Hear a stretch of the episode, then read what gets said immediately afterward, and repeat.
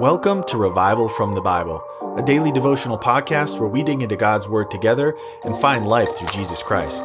My name is Charlie Matz, filling in for Ben Blakey. It's Thursday, the 3rd of September, 2020. Distraction. I remember a lesson I learned about distraction when I was learning to drive in northern Michigan. I got my license exactly 24 years ago today, actually, and the timing of when I got my license gave me about uh, two to three months to practice driving until winter arrived, which was always a bit intense in northern Michigan, especially right off the coast of Lake Michigan.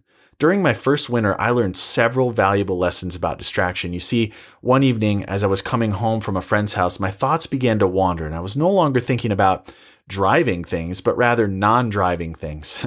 and before I knew it, I was slightly off course. And because of the slippery roads, that's all it took for me to end up in the ditch. Here's a few things that I learned that evening. One, distraction doesn't have to be profound. It is simply not keeping my thoughts on the task at hand. Two, distraction can cause problems quickly and without warning. Three, the smallest distraction can cause a pretty big problem. Today, as we navigate through 2 Timothy 2 1 through 13, let's keep those lessons in mind because I'm convinced that the biggest threat to our effectiveness in the church today is distraction. I want to focus on two things that Paul says, especially in light of the world we're living in today. First, in verse 3, we read, Share in suffering as a good soldier of Christ Jesus. Paul is perhaps preparing Timothy for greater persecution that is heading his way, and he wants to help him focus by encouraging him in this way. Brothers and sisters, as you hear my voice today, I'd like to reiterate what Paul is saying here to Timothy. We need to uh, share in suffering as a good soldier of Christ Jesus, and I want to kind of throw out a warning. In just the next chapter, Paul is going to say to Timothy, Indeed, all who desire to live godly, a godly life in Christ Jesus will be persecuted, while evil people and imposters will go on from bad to worse, deceiving and being deceived. In his book, The Gathering Storm, Albert Mohler gives a solemn warning of what's to come for Christianity in America. And I pray that none of us are whiplashed by what's to come, but rather prayerfully prepared for it. I don't say this as a means to scare you, but rather prepare you. Perhaps today, as we read 2 Timothy 2 afresh, we can begin to prayerfully prepare our hearts as good soldiers of Jesus Christ for how to prepare for suffering that is headed our way. Uh, once we're aware of what's coming, we want to make sure that we're not distracted, which brings me to verse 4. In verse 4, we read, No soldier gets entangled in civilian pursuits, since his aim is to please the one who enlisted him. The key word here is entangled. We know from the entirety of Scripture that we are not to remove ourselves from the world. No, we need to be in the world. We need to be a light and share the gospel, but we don't want to get entangled. Well, what does that mean?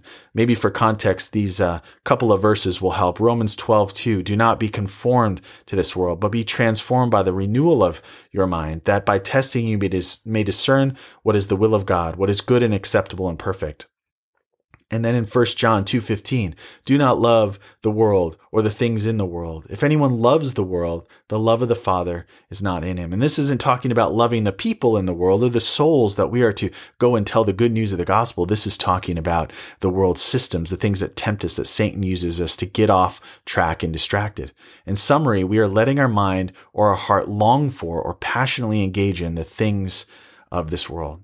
So a question to think about today, are you spending a dis proportionate amount of time, money, and energy on non Christian things. Just like me driving in my car and focusing on non driving things, if we focus our attention on non Christian things, we could end up in the ditch spiritually.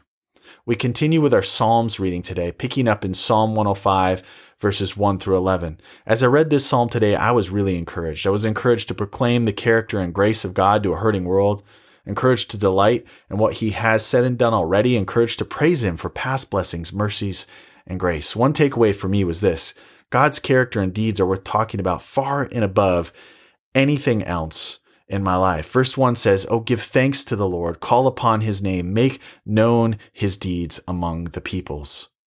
As we read this psalm, it might be a good time to examine how much airtime we're giving to God in our social circles, whether online or in person. As a believer, God's character and deeds should be the headline and the through line of everything that we talk about.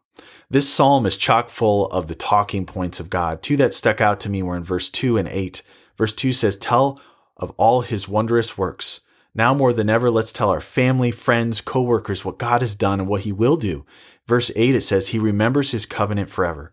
In a world of constant lies and misinformation that we're experiencing right now, are we pointing others to the only one who will never lie and will always keep his promises? Tomorrow's passage in Psalm 105 will begin to recount how God guided, protected, and provided for Israel as evidence of his never changing character. The God that the psalmist is praising for his provision for Israel is the same God that we serve today. We continue with Proverbs 12 through 14 today in the Old Testament, getting more of these rapid fire ways to live wisely. Again, I want to highlight a few that stood out to me today. First, 12:1 comes out with a bang. I always laugh when I read through the Proverbs and get to this one just because of how bold it is. It says, "Whoever loves discipline loves knowledge, but he who hates reproof is stupid." As one commentator put it, if you think yourself above criticism, you are not worth it. This is something to really keep in mind as we have brothers and sisters who might come to us with reproof from Scripture. Are we open to it or are we guarded? It's pretty convicting when we read uh, this uh, chapter 12, verse 1.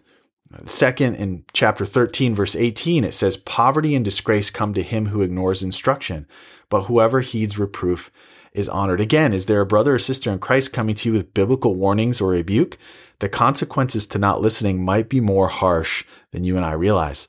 And then in chapter 14, verse 4, it says, Where there are no oxen, the manger is clean, but abundant crops come by the strength of the ox.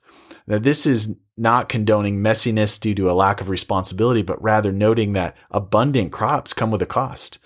If you want to be used uh, by God mightily in ministry, there will be times when things will be messy. The very means to get the work done is going to mean that you have to let go of having the perfectly tidy life that you desire. Trust me, I am a neat freak. I like things uh, in orderly rows and clean, but God has made it clear on several occasions that sterility has no place in the Christian life. Uh, should we aim to be responsibly ordered? Yes. Uh, should we avoid certain ministry tasks because our house might get messy or our plans might not feel in control? No. We need to say yes to the temporary mess if we want the abundant crops of ministry. We pick up our Gospels reading today in Luke 17, verses 1 through 10. Our passage starts with Jesus assuring us that temptations are sure to come and we shouldn't be surprised when they knock at our door.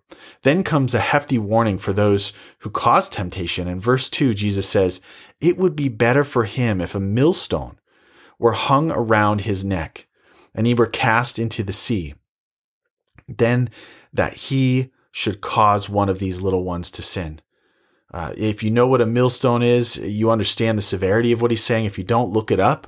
Um, but you need to really think about how serious is it to cause someone to sin? Well, its consequence is more serious than drowning with a millstone around your neck. That's pretty intense and and it's really a good, great warning and reminder to us that it's it's not only sin is not only uh, offensive to a holy God, but when we cause someone to sin, we are directly opposing that holy God.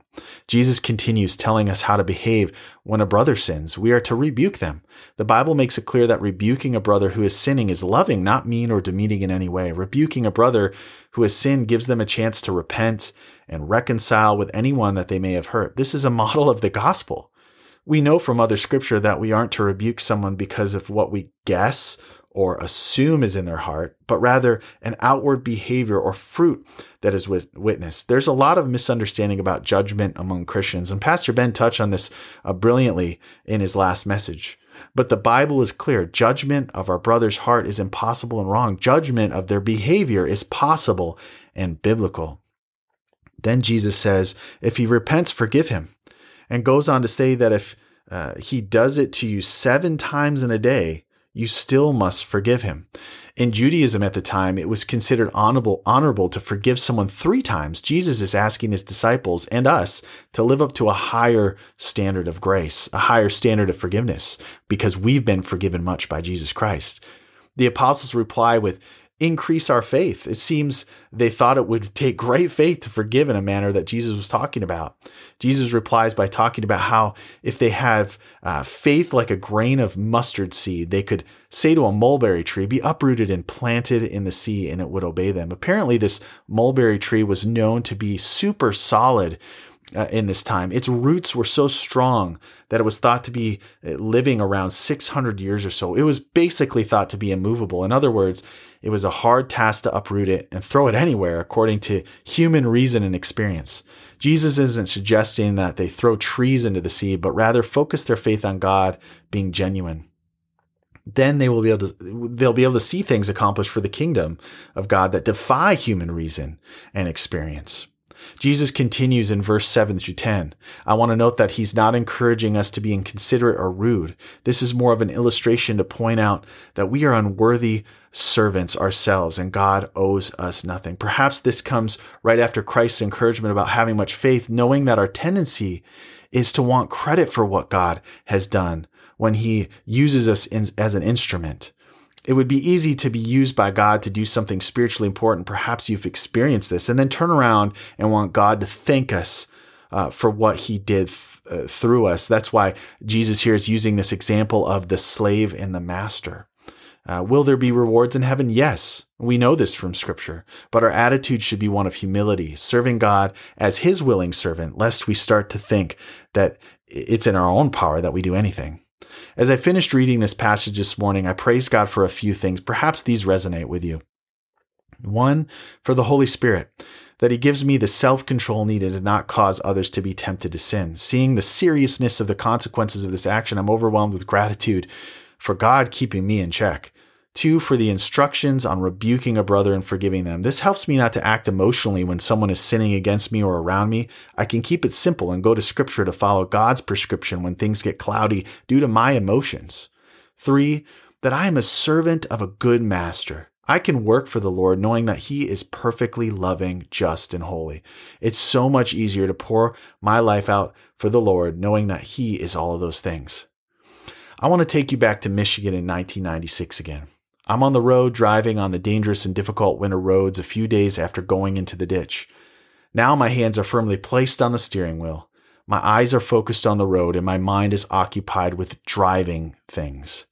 My prayer for our church is that we would have our hands firmly placed on the Word of God, our eyes focused on Jesus, and our mind occupied with Christian things, so that our lives don't end up in a spiritual ditch during the storm that is coming our way. Thanks for digging into God's Word with me today on Revival from the Bible. For more resources, check out revivalfromthebible.com. To learn more about Compass Bible Church, Treasure Valley, go to compassbible.tv. The grace of our Lord Jesus Christ be with you.